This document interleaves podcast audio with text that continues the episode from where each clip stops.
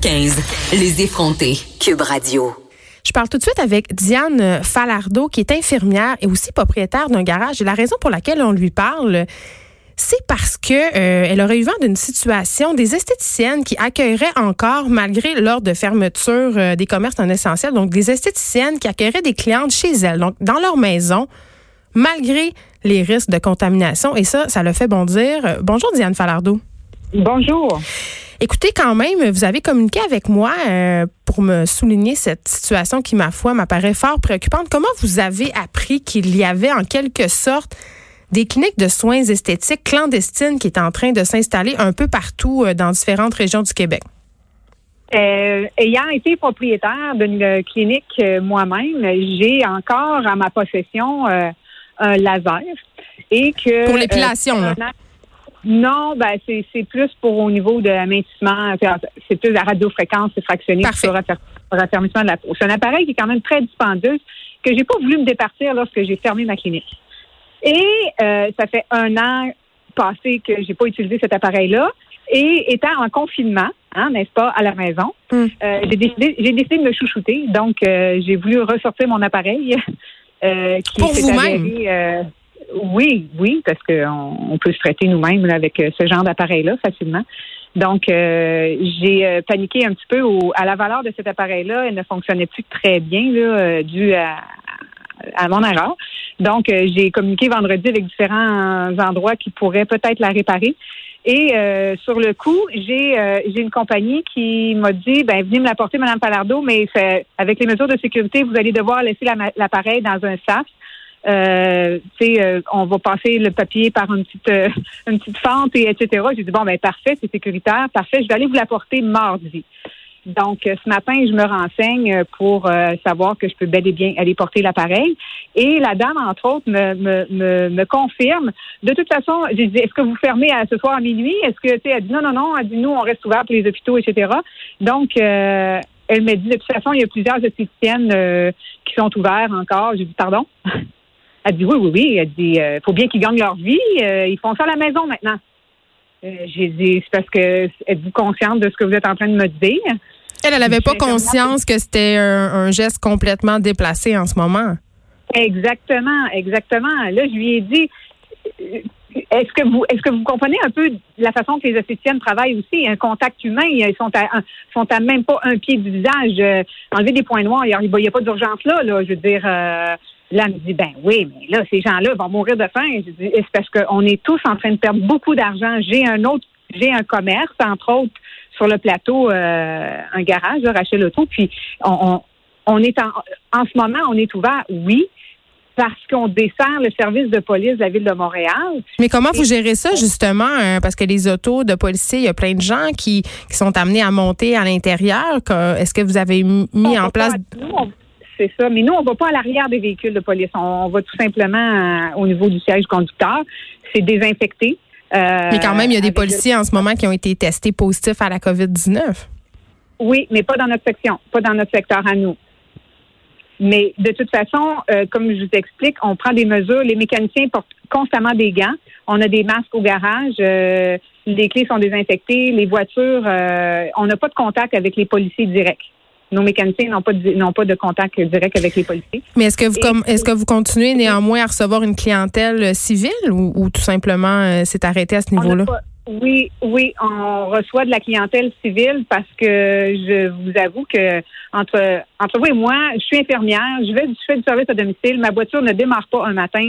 Euh, si je peux pas aller travailler, c'est une chaîne qui s'ensuit, comprenez-vous? Ouais. Donc, oui, les stations-service et les garages de mécanique ont- font partie des services essentiels. Ce ne sont Ouais. pas tous ces garages qui sont ouverts, mais dont nous, on fait partie, oui, et on dessert le service de police. Donc, ça nous a donné aussi euh, une raison pour justifier aussi l'ouverture de notre commerce.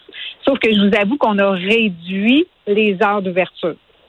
Et là, si on revient au cas des esthéticiennes qui ramènent du matériel chez elles pour travailler, j'imagine aussi qu'en plus, ces services-là ne seront pas déclarés à l'impôt. Et en ce moment, on le sait, la facture fiscale par rapport à la COVID-19 sera exponentielle. Exactement. Et- et c'est- un problème majeur aussi. Ça va être une petite économie euh, parallèle. Puis cet argument-là, selon lequel, puis c'est vrai, là, le premier ministre Legault tantôt le disait bien, il y a des gens qui sont en panique en ce moment, qui sont anxieux parce que ce sont des pertes de revenus, euh, parfois des deux côtés. Là. Parfois, dans un même couple, les deux personnes ont perdu leurs emplois. Donc, l'argument, les gens doivent bien gagner leur vie. Euh, je suis quand même sensible à ça. On l'entend, euh, on l'entend. Mais là, ce que je comprends, c'est que par les, les méthodes employées, c'est dangereux de faire des soins esthétiques à la maison parce qu'elles sont proches du visage des patientes. Exactement. Le risque de contamination est très élevé et il y a d'autres solutions pour le moment à utiliser pour pouvoir être en mesure de subvenir à nos besoins. Je prends juste l'exemple. Tout le monde, ben, beaucoup de gens ont des hypothèques immobilières. Moi, la première, j'en ai quelques-unes. Euh, j'ai fait j'ai fait mon travail, j'ai fait mes devoirs hier matin, j'ai communiqué avec mes institutions financières. Hum. Euh, moi, c'est tous des jardins, mais c'est pas toujours la même succursale. Et j'ai tout simplement organisé pour payer seulement les intérêts pour les six prochains mois. Ouais ça m'a été accordé. Euh, les taxes au niveau des villes, il y a des arrangements qui peuvent être faits euh, au niveau même au niveau de parce que moi, mon année fiscale, c'est le 31 décembre.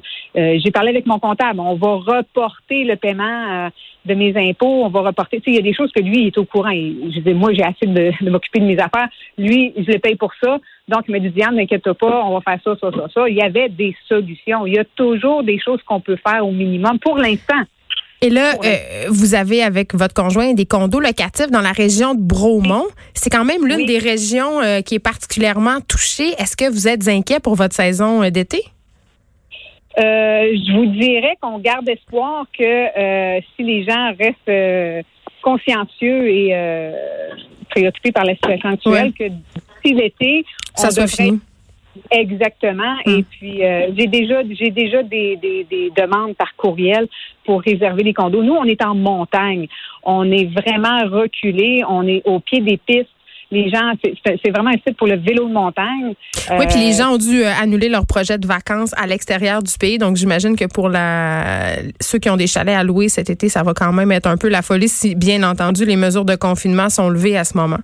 Exactement. Nous-mêmes, on devait partir au Portugal et euh, on est à canceller tout ça. Là. En terminant, euh, Diane Falardeau, j'ai envie de vous poser la question suivante, euh, parce qu'il y a beaucoup de gens en ce moment qui s'insurgent un peu contre la culture de la délation qui est en train de s'instaurer. Selon vous, est-ce que c'est une bonne chose si on voit, par exemple, qu'une personne tient un salon d'esthétique clandestin dans son sol, de la dénoncer? Honnêtement, honnêtement, moi, je le ferais. Je pourrais me faire tirer des pierres. Euh, mais c'est c'est pas euh, comment je vous dirais? Donc c'est pas c'est un commerce quand même particulier. C'est une proximité extrême là. Une esthéticienne là. On s'entend quand elle travaille dans votre visage elle n'a même pas un pied de votre visage de respiration de le risque de contamination. Cette personne-là va retourner chez elle. C'est pas ils vont dire oui mais elle est tout seule avec l'esthéticienne dans son salon. Oui mais l'esthéticienne en a passé 20 dans la semaine puis on sait pas, on sait pas comment euh, si elle, désinfecte ces choses. Euh, euh, puis vous êtes infirmière, là, vous le savez, là, désinfecter des choses de façon adéquate, c'est quand même pas si facile que ça. Puis on s'entend que ça va être ça va être des petits salons de fortune parce que le salon en tant que tel n'est pas dans la maison normalement.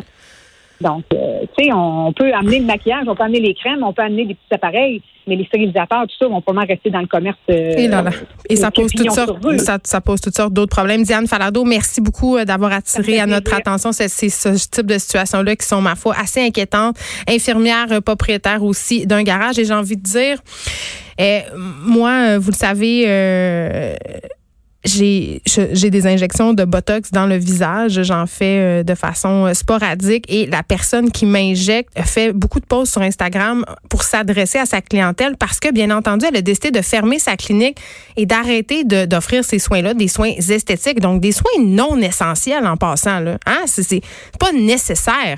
Et elle a eu des tonnes de courriels de personnes qui s'insurgeaient, qui capotaient, des gens qui pleuraient, qui étaient fâchés après elle parce qu'elle cessait temporairement ses activités d'injection et des filles qui, qui, lui écrivaient, c'est ce qu'elle me racontait. Euh, euh, mon Dieu, mes lèvres sont en train de dégonfler. Ben, tes lèvres, dégonfleront, fille. Là. Je veux dire, c'est pas très grave en ce moment. On fait face à une pandémie mondiale. Les babines de suceuse, on peut attendre. Hein? C'est ce que je me dis. Les effrontés.